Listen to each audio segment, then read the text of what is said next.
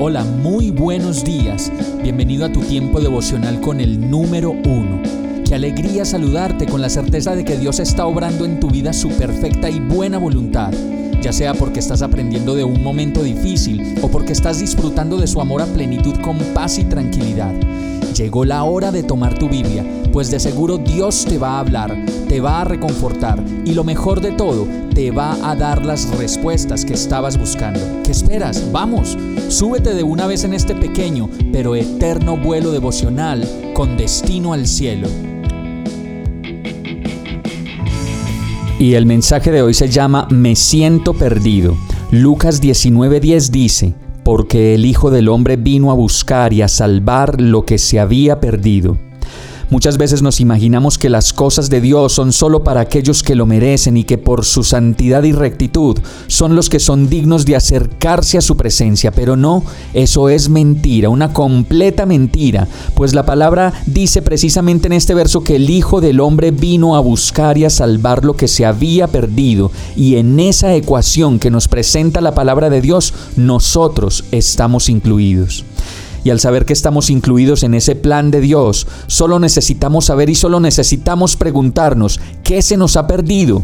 ¿Qué hemos perdido en la vida que realmente necesitamos volver a encontrar?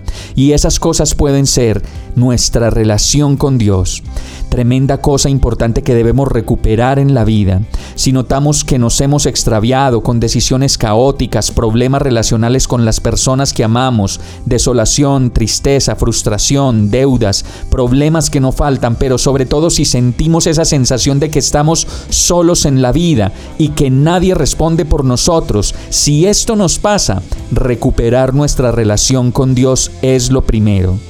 La relación con las personas que amamos es lo segundo que debemos recuperar, especialmente esa relación con las personas que tenemos muy cerca, entre hombres y mujeres, esposos, amigos, papás, primos y demás personas que tenemos cerca, pues esas relaciones necesitan y deben ser restauradas. Lo tercero es nuestra fe. Esa convicción que hemos perdido en Dios y las cosas de Dios y esa certeza de que tenemos un abogado, un defensor, un papá, un amigo fiel y la mejor respuesta para nuestra situación en Dios. Posiblemente se han dejado de pasar cosas en nuestra vida.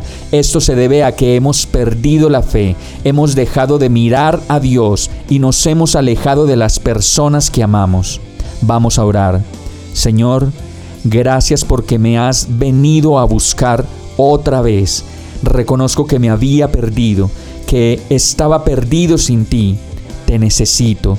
Quiero restaurar mi relación contigo, con las personas que amo, pero sobre todo quiero restaurar mi fe, mi convicción y mi certeza de que tú eres mi Dios, de que no estoy solo y de que de tu mano puedo seguir adelante, levantarme de nuevo y volver a creer. Ven a mi vida, guíame de nuevo, en el nombre de Jesús. Amén. Hemos llegado al final de este tiempo con el número uno. No te detengas, sigue meditando durante todo tu día en Dios. Descansa en Él, suelta los remos y déjate llevar por el viento suave y apacible de su Santo Espíritu. Solo compártelo con quien lo necesite y ames.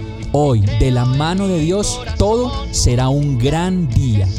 Para más información, visita nuestra página doble u doble u doble u punto iglesia abierta punto com o llámanos al tres uno tres, tres tres cuatro, cero uno uno seis. Oramos y rogamos para que cada día te enamores más de Dios y para que no pares de pasar todo tu tiempo con el número uno.